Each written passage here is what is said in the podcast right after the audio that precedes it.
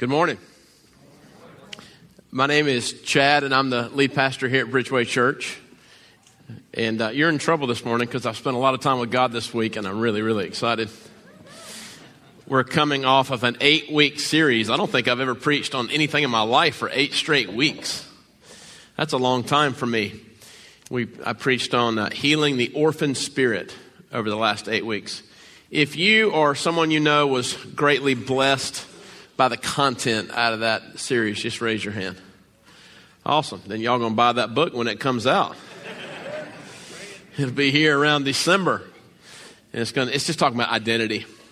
The older I get, the more I realize how many people love him so much, but are not really sure that he loves you.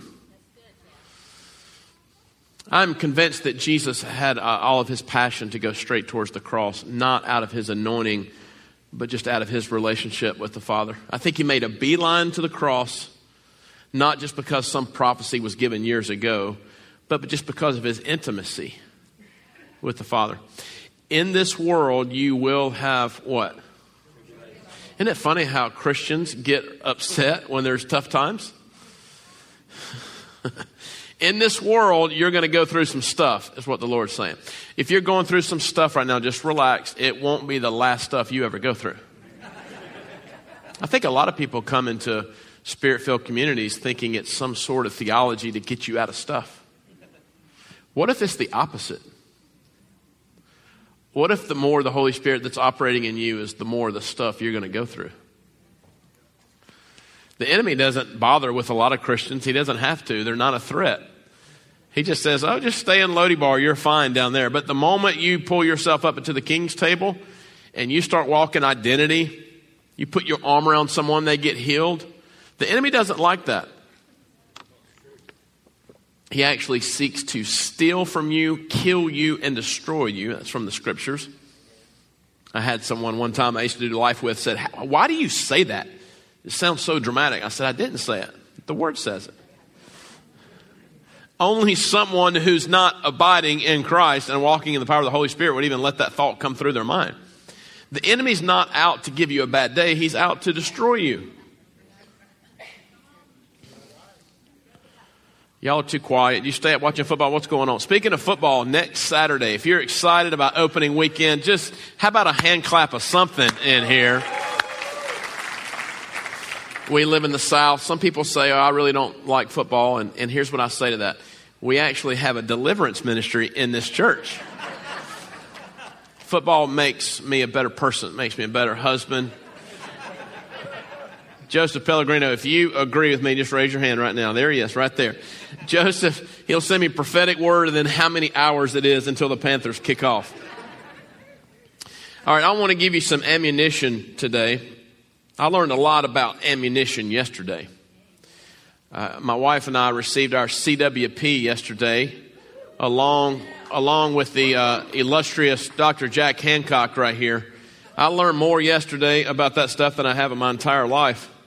I want to give you some ammunition to stick it right in the enemy's face. Can I just say this? Uh, um, too many of you here at Bridgeway are way too nice. You know, we're in a war. The goal of my life is not to go 10 days without saying a cuss word, give a tenth of a tithe, not fuss with my spouse, and call myself a warrior. That ain't a warrior. You know, most of us define our existence by the 10 things we're not doing. Hey, how, how's your walk with the Lord? Man, it's going great. I ain't cussed in two weeks. I'm not wrestling with lust, and I didn't, you know, yell at anyone at Walmart. Let's be honest, Walmart can tempt anybody. Walmart needs its own observation deck, in my opinion. We define who we are by what we're not doing. Small problem. The word defines dominators and overcomers and warriors, men and women in the word and throughout church history by what they are doing, not what they're not doing. If your Jesus is defined by how well you're doing by the things you're avoiding, the enemy laughs at you most of the time. Because you're no threat to the evil one if you're not advancing against something evil in your life or someone you do life with. The goal of light is not to just go hide and talk about how bright the light is. The goal of light is to step into darkness. And sometimes you can carry so much light, you don't even have to open your mouth. And when you're in darkness, darkness just knows something's different about you. When's the last time one of your coworkers just said about you, there's just something different about you, and you've never shared the gospel with them? It's just so on you, it glows. So, how do you get there? Where, where does this ammunition come from? Let's go to Psalm 91. I did not give that to Mike this morning, but uh, most people have this memorized if you've been walking in the kingdom long enough. Psalm 91 is interesting. Those who dwell, those who dwell, those who dwell, he who dwells. What does the word dwell mean? Well, in Hebrew, it means to sit or lay back. It's yoshev in Hebrew. A lot of people want to stand up and just scream for Jesus. Before you stand up with him, you need to sit down with him for a long time. Before I stand up, open my mouth for the kingdom, I don't need to be opening my mouth to anyone unless I'm spending way more time sitting down or reclining onto. John's the quiet one in the upper room, yet he's the only disciple at the cross. Peter's the one running his mouth, talking about what he's going to do. I'll stand up for you. I'll die for you. I'll give my life for you. Typically, the loudest one in the room is the weakest. Um, you can't, y'all can't handle this. We need to go home. I'm just telling you. If you want to get real loud for Jesus, he'll make you real quiet with him first. And it's not to condemn you or beat you up, it's to give you power. A lot of times, people who have a lot of spiritual dreams at night, it's not that the Father's mad at that person, it's just that we're not sitting with him long enough during the day to get revelation. He has to wait till we're asleep when we are sitting or leaning back into. I've been there, we've all been there. This past week, after preaching eight straight weeks and going at it pretty hard recently, I, I was getting a little bit, I felt off with me and the Father. Something wasn't right. And I didn't even pick up on what I was doing, but uh, a few nights in a row, I just went upstairs and laid in my bed and talk to him. I have noticed there's a correlation. I hear him the most when I am in the natural, literally laying down. Does anyone else, anyone, is that true of anyone else? I have never picked up on it until the past seven days. I hear him the most gregariously when I am literally sitting. I think we make too much metaphor out of the Bible. We'll take a passage on raising the dead and we'll just say, well, what the Lord really means is you can get out of debt financially. No, you might have the same power in you that raised the dead, and you might just not know who you are. And if someone drops around you, you're scared to death that, that it's, it's all over. But the Lord sees the situation as the same power that raised him from the grave is in you. And I'm just saying, sometimes things just aren't metaphorical. What if literally to dwell means to literally sit down and say, Lord, here I am. I just want to sit with you. You know what's interesting in this passage?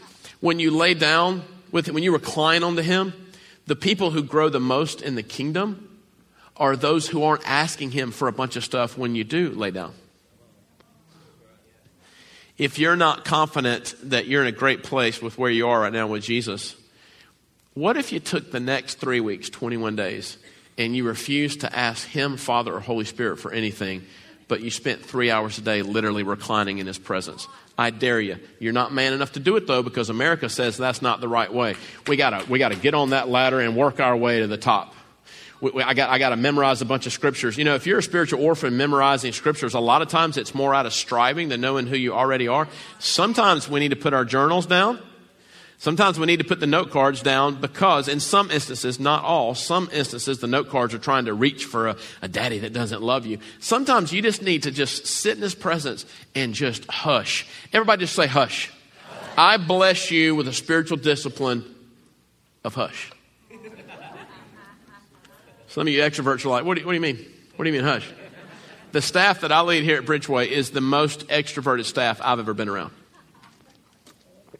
And I love it most of the time. the other day we did an exercise, and I said, All right, let's take some time to do this exercise. No one talk, be quiet. And it was just hysterical. What happened? A lot of people are just wired to never stop talking. To dwell in the presence of the Most High means to hush and lay back, be quiet. It says, My sheep hear my voice, but you can't hear his voice if you're always talking. And a lot of people are going after God, always talking, gimme, gimme, gimme. My name is Jimmy. He's not a slot machine. Just hang out with your father. Mary had a little lamb. She would have been a sheep. She joined a charismatic church, died from lack of sleep. Dwell. Sit back, hush. You say, Father, I just want to hush in your presence. You may hear him say, Oh, thank you, child. I have been waiting on this. he who dwells, that's Yoshev, to sit back, lean onto. In the shelter, it means the secret place. He who dwells in the shelter of the Most High. Before we get to the Most High, what shelter? It means the secret place where not even your spouse sees, not even your children see. I love to worship exuberantly in public. What I love more is taking a walk with Him and you don't tweet about it and you're not trying to sound more slick than you really are. You just, you're just in the secret. He told me about a year and a half ago if you will stop sharing secrets, I'll give you more. And then he gave me revelation on do not share with swine your pearls. You see, the Father, all of us can hear his voice, but here's what I'm noticing about the prophetic. You get more revelation not on how much you're going after it, on how much he trusts you. Because the one releasing the words is not you. Your faith can't just make God do something he doesn't want to do. That's not how it works. The prophetic is based upon a father giving information to a child he trusts. What if you knew that the reason you weren't growing in the prophetic is not because you're immature or not because you don't know some formula? What if there's just something off in the trust realm with you and the Father? To the person he trusts a lot, he gives a lot to. This is true financially, this is true in the prophetic. For me personally, uh, I could care less about the prophetic being a part of my career. I only have one goal in life, and that's to know God. And I, I literally want to be best friends with the Father. I want to be in His inner circle, not for influence, not so you can come throw a dollar down at the man of God and get a word about. I don't care. I'm not talking about that. I'm just saying deep friendship with the Father. For me, and I'm not saying this has to be you. My time is limited. I'm already 43. I mean, life goes by fast, as James says. I have one driving borderline obsession. That's just to build deep friendship with him. And what he's showing me is, in order for that to happen, he gives people he trusts stuff. And if the stuff you want is the prophetic, sometimes you got to learn to be quiet, hush, be disciplined to lean back and sit in secrecy, not just in public. I love community, and I believe we should be processing what God's showing us in community. However, one of the things that I'm noticing about the ethos of Jesus, the discipline of Jesus Christ in the scriptures, he got away a lot. He got away from people a lot. This, this is really scary to the uh, church in the West, but one of the best ways to grow spiritually is solitude. Do y'all know what I mean by solitude? There's something spectacular about being more intimate with Him in solitude than you are in front of a bunch of other people. And then when He starts showing you stuff in your past, you felt like you had to tell everyone because it was coming from more of a place of insecurity. But now when He shows you stuff, you just ponder it in your heart. It's like when Mary said she just pondered that in her heart. That's something He's been showing me. Chad, I'll give you more if you'll ponder it in your heart for quite a while before you share it. And I say, okay. God's not that complicated. God, God, a lot of people make him complicated. A lot, I mean, he's, he's vast, he's enormous, he's huge. But he is mysterious, but he also is a very principally driven person. I read a book this past week on the values of God. God is also quite predictable. I mean, he created the solar system. He didn't just say, Moon, I don't care, sun, do whatever you want. You're free, go. they come up and go down at the right time, and the stars are put in their places. And it's the same way with kingdom principles with the Father. And one of his principles is if you want him to give you more, he has to trust you with a little. So sometimes he'll give you a small prophetic word and say, Don't tell a soul. And your flesh will rise up and say, But I, I need to tell somebody because this is awesome. And God says, Yes, it's awesome because I'm awesome. God thinks he's awesome. He's humble, but he thinks he's awesome.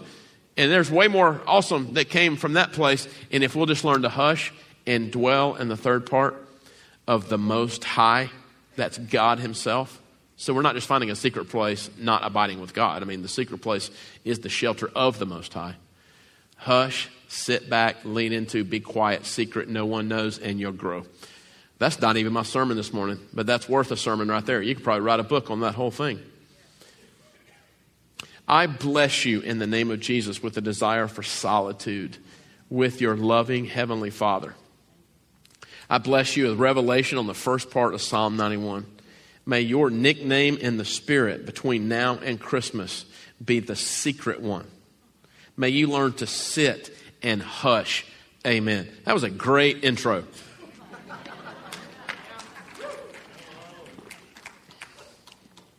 All right, well, let's just go for it. Let's have fun this morning. I want to go to Mark 6 up here, and this is one of the strangest passages that I came across with with Jesus in, in a long time. All right, so let's talk about Jesus. Who is he? He's God. Okay, when you're God, that is a big deal. He is God Almighty. You know, we think it's a big deal because we drive a Ford Focus and ran a half marathon. Give me a break. That's nothing. If you could prop your foot up on the moon as your footstool, I'm going to listen to you. I grew my business, I became Fortune 500. Okay, well, are you God? Well, no. I mean, God's top of the food chain.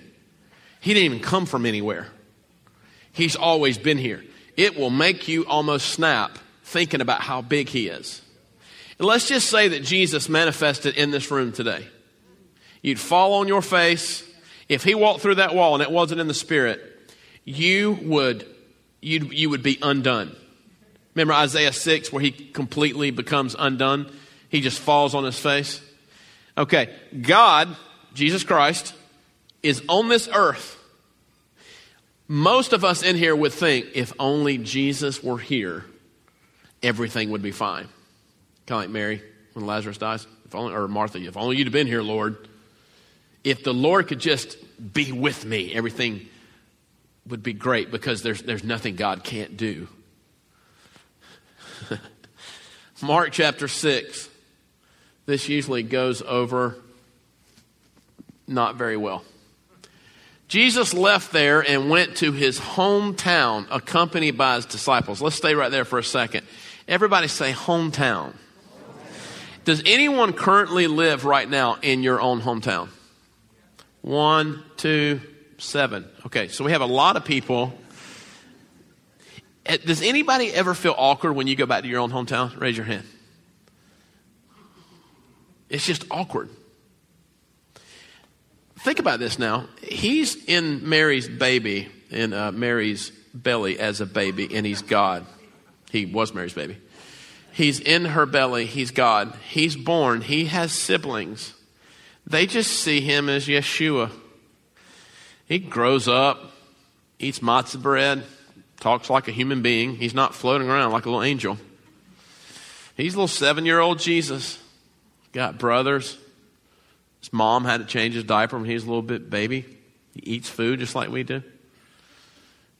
He just grows up. Maybe he plays little league soccer. I don't know what you do in Nazareth back in the day. Probably not much of that. It's just that's just Jesus. Mary's son, Joseph's son. But the whole time heaven sees this man, this not man, little boy, that's God in the flesh. This is a big deal. And he grows up in a hometown where he's just very familiar. Real familiar. Last eight weeks, we killed the orphan spirit. And today I'm going to kill the familiar spirit. This is one of the most non talked about faith killers and I call it stopper uppers, even though it's not a word, of heaven flowing into my life when I don't recognize who the Father has in my life and I can't receive from them because I'm just way too familiar with them.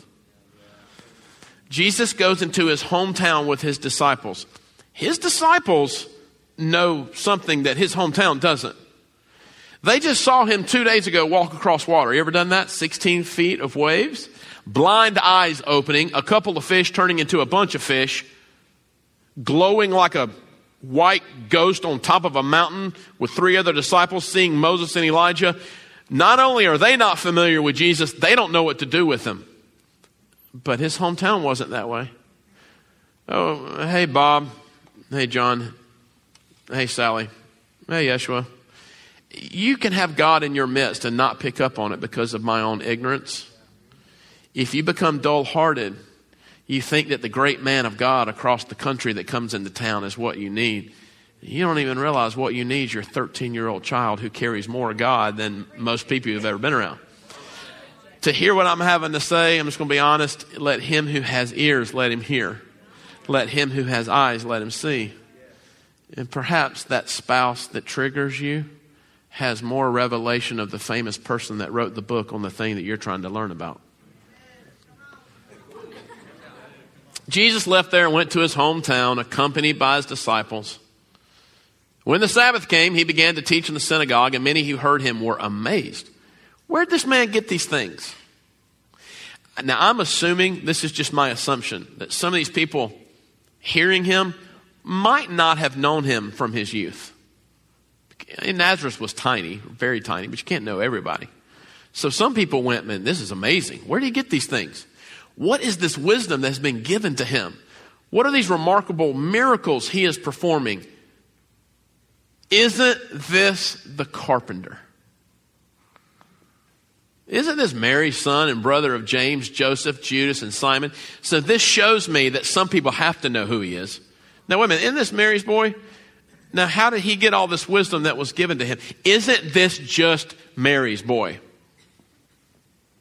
Isn't this just Mary's boy? The highest benefit to walking in the prophetic is that God shows you things the way He sees them. I will never forget about eight years ago, some friends of mine saying something very negative about someone else in our community and actually spoke the exact opposite over this person of what God was showing me about him. And when they said it, instead of just being a weak little orphan, not want to ruffle feathers, I said, I actually see that person exact opposite that you do. And mark my words and put it down into your little Starbucks journal. God's going to elevate this person off the moon. You know, you got to be really careful listening to all the voices in your life because typically the voices that will lead you astray are not way out there. They're the ones right around you. I'll get there in a second with Eliab and David. And these are people familiar with Jesus saying, well, yeah, well, that's just Mary's son. And Peter's going, well, I don't care if it's Mary's son. Have you ever walked on a water, Hoss? You ever opened blind eyes? Do you have the Torah memorized by the age of 12? You know, I think that a lot of people, what they call honor is flattery, and it's nothing but demonic. Because it's easy to flatter someone you don't know and call their gift great. The higher level of honor is to be around someone a lot and be very familiar with them and see what's on them from the Father's eyes. I meet very few people who can do this. I'm serious. I just want to be real this morning. I just want to be just blunt, force, trauma, real spiritually a lot of what we think is honor when the famous woman of God comes into town is not honor, it's flattery. But when you walk over to someone, and I'm at youth camp a few weeks ago, and I see this child, and I said, I just want you to know that you may not remember my name years from now, but this is who you are, and this is how he sees you, and don't you ever turn off on it. Don't you ever turn away from it. True honor is seeing what's on someone not flattering them, just being able to call out the gold in them, and then watch this. Here's the higher level being able to receive from them. I see this in my own life because it is very familiar with me being at Bridgeway. Sometimes on, on, on Mondays, because I spend a lot of time with the Father on Mondays, I'll be up here. I'll have a pair of shorts on. I'll be studying, be walking the property. Well, oh, that's just Chad and I actually like that because I don't like all the hoopla I don't, I'm not that kind of person. But when I travel, I notice that immediately when I get to a place, it is very different when I travel than I'm, when I'm here. And I have asked the Father so many times, I finally stopped asking him because I found my answer in the scripture. Why do I see so many more healings when I travel than I do here? Why do I see more breakthrough on the road than I do here? Watch this. Next verse. among his relatives, his own home. Mark 6 5. He could not do any miracles there except lay his hands on a few of the sick people and heal them. He was amazed at their lack of faith. Then Jesus went around teaching from village to village. Jesus could do more things outside of his own hometown, and he was just as much God in his hometown as he was outside of his hometown. Why? Because people outside of his hometown honored him more than people that were very familiar with him? Why is it that some certain people can get around your spouse and get downloads and downloads from heaven, but the partner of that spouse, the other spouse, seems to not even be able to receive anything? It perhaps is not a problem with the other spouse. Maybe I have lost the ability to honor who's right around me. Therefore, when I don't honor, I don't receive from heaven. Here's what I'm trying to say God propped his feet up on a moon. You, the only reason Jesus died is he laid down his own life. No one killed Jesus. He could have called legions of angels from heaven like that, and it would have been. Remember when they went to arrest him and, he, and they said, Who are you? Are you Jesus of Nazareth? I am he. In the Greek, they get thrown back about 18 feet up into the air like the movie The Matrix. Jesus was a pretty powerful person. Wait for it. He couldn't do any mighty works in his own hometown. If that doesn't bother me to some degree, I'm spiritually dead. How in the world could God be fully God and not do any mighty works in his own hometown? A lack of honor. You know what I think's awesome? Instead of just honoring people that lead here, what if we honored our children as much as anyone will ever meet? Here's the thing He's Jehovah Sneaky. He will put a gift on someone right beside you and then test you to see if you can receive from that person. Oh, that's just my son. That's just my son. There, there are a lot of things I need to work on. You come spend a week with me, most of you guys would be disappointed. A lot of people think when I wake up in the morning, there's an angel that makes me a cup of coffee and sings. I'm pretty boring, and I'm very normal. But one of the things that the Father has graced me with is that I know what's on my three children. There are a lot of things that I just need to work on. And I'm sure there's room for improvement in this, but I'm just telling you, I, I see my children and I see my spouse, and God, for some, whatever reason, I have called out for this ability. Father, please never allow me to honor someone out there, and it's more like flattery, and not honor the people right around me. There are certain people that I do life with on a consistent basis that when I need a prophetic word, I will pick up the phone and I will call and I will say, Come on, talk to me. What's the Father saying? I have the ability in my life to contact some people that can prophesy the white off a golf ball. But you know what? A lot of times God will elevate people to lead in great ways, and they're the most insecure people you ever meet in your life. I will never forget about four years ago, I didn't go to Sam for a word. It lasted an hour and two minutes. I called my mom crying. I threw my hat onto the fireplace. I was marching around. when he was up here at church. I asked Sam a question, and for an hour and two minutes, he just started talking from heaven. He started describing my mom's father. I had never told him anything like what he said about my mom's father. My mom's father died way before Sam was born. Then he starts talking about my granny. And I'm looking at Sam, and he just opened up. It was like a covey of quail came out of his mouth prophetically. And I was stomping around, and I said, I was, God Almighty, out of the mouth of a babe. We all can honor the superstars. Matter of fact, I believe this is somewhat prophetic because in the next four months, Jack Deere's coming, Bob Hazlett's coming, Robby Dawkins is coming. These other people are going to be ministering here. What if instead of just rolling out the red carpet for the superstars, what if in our children's ministry we could see some of these kids the way the Father sees them? And you go downstairs to get your word and not stand in line for the great man of God. Are y'all listening? And I'm not, I'm not saying this to beat anybody up. I'm just speaking truth this morning. A lot of what we think is honor is flattery. And the Lord can discern the difference. Jesus carried all of heaven within him, and his friends couldn't receive from him. So he had to go somewhere else. Because honor is not on the hands or the initiative of the Father, honor is on our initiative. I have noticed that there's just certain people I'm around that when I'm there, there's just no grace. Raise your hand if you've ever picked up on this where there's just no grace. There's just no grace when you're around someone. You're around someone else. Matter of fact, I saw this recently. I was in a conversation with someone, and I, I just literally could not flow in the prophetic. I could not. About an hour and a half later, I was with six guys that I mentor online. This Google Zoom's amazing. It's like you're in the den together. And I mean, I'm telling you, I thought the computer was going to blow up from all the prophetic stuff that was flowing. And what God showed me was it's not the gift that comes and goes. Honor either releases it or dishonor stuffs it up.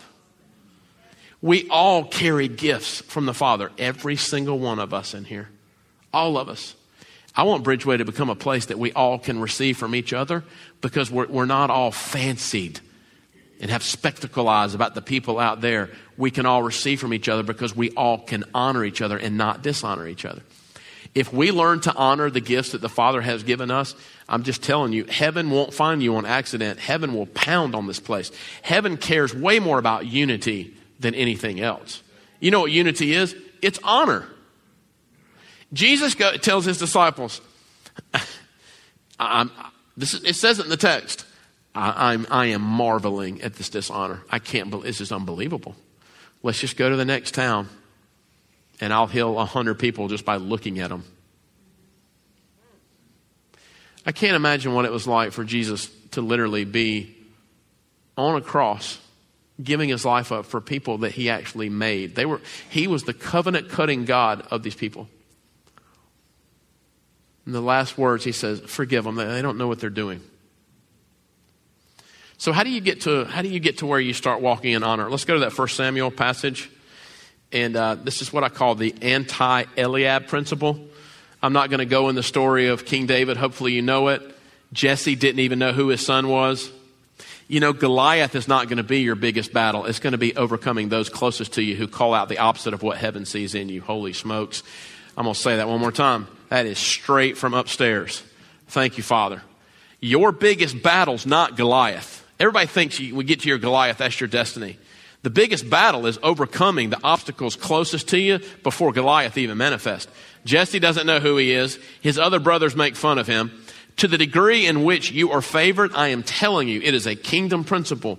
The lowest level of honor will flow to you to those who are most familiar to you until the familiar spirit is broken off.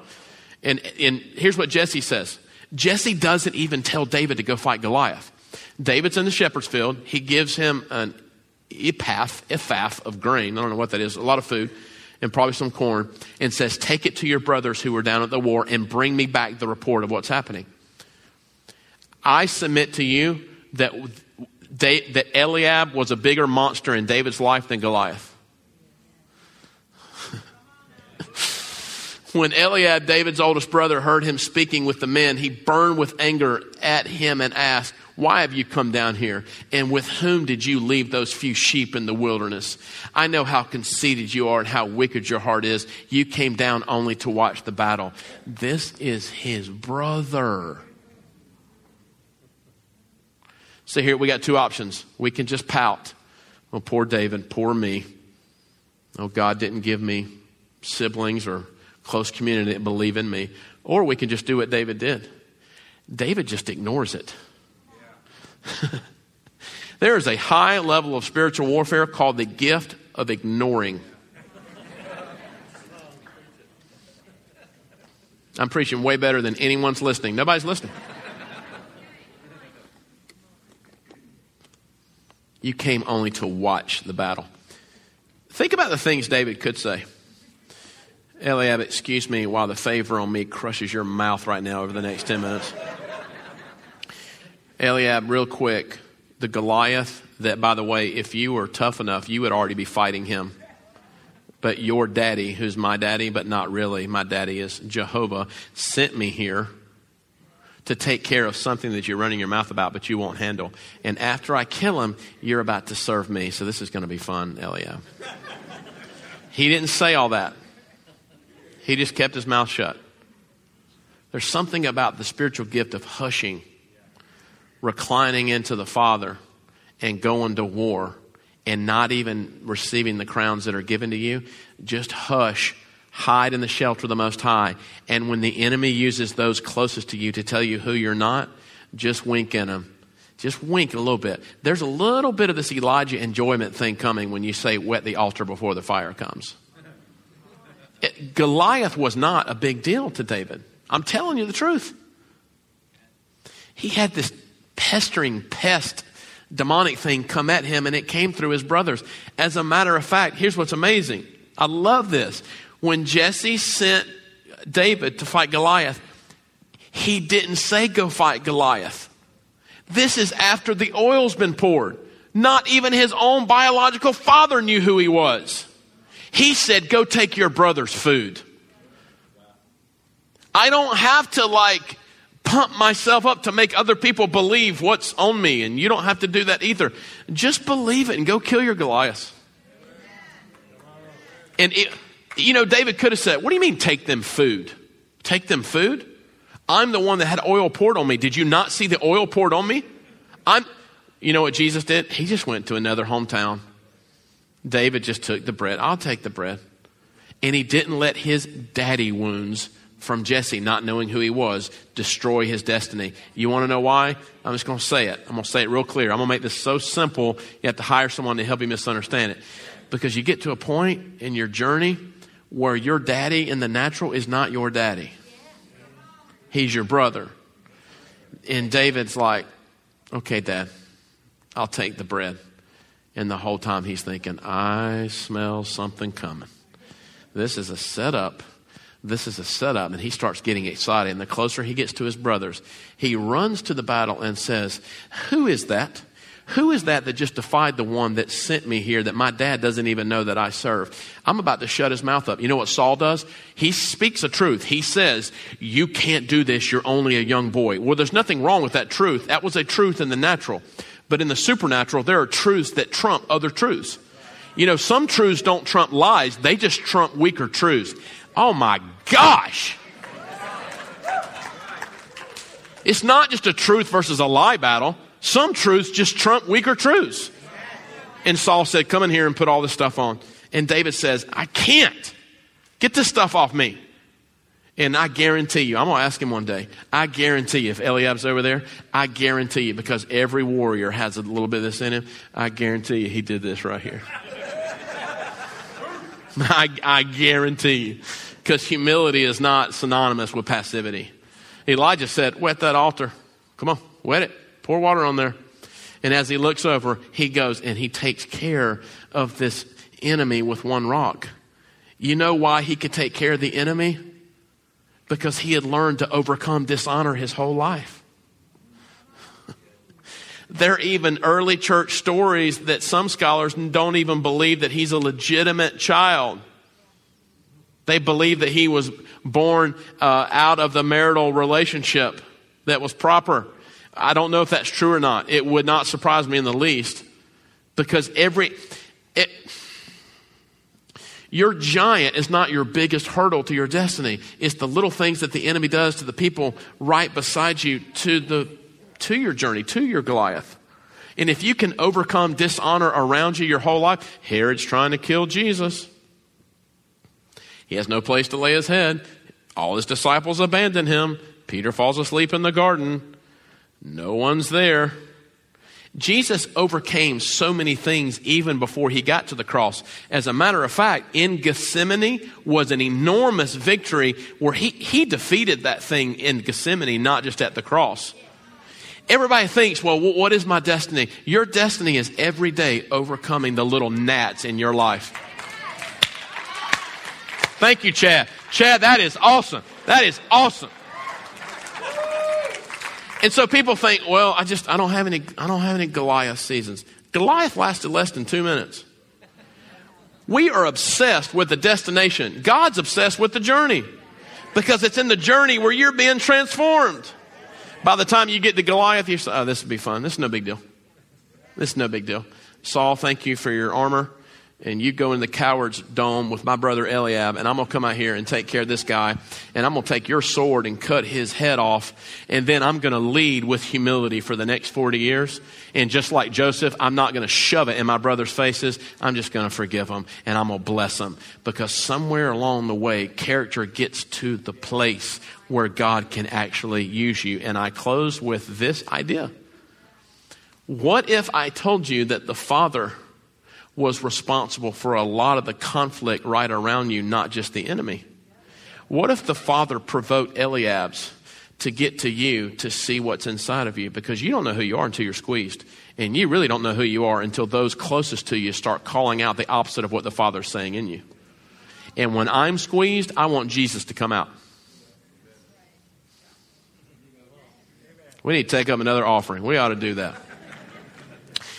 Man, I tell you what, I'm going to ask the prayer servants to come down forward, and I just I want to pray this morning. Um, let me just I'm going to prophetically.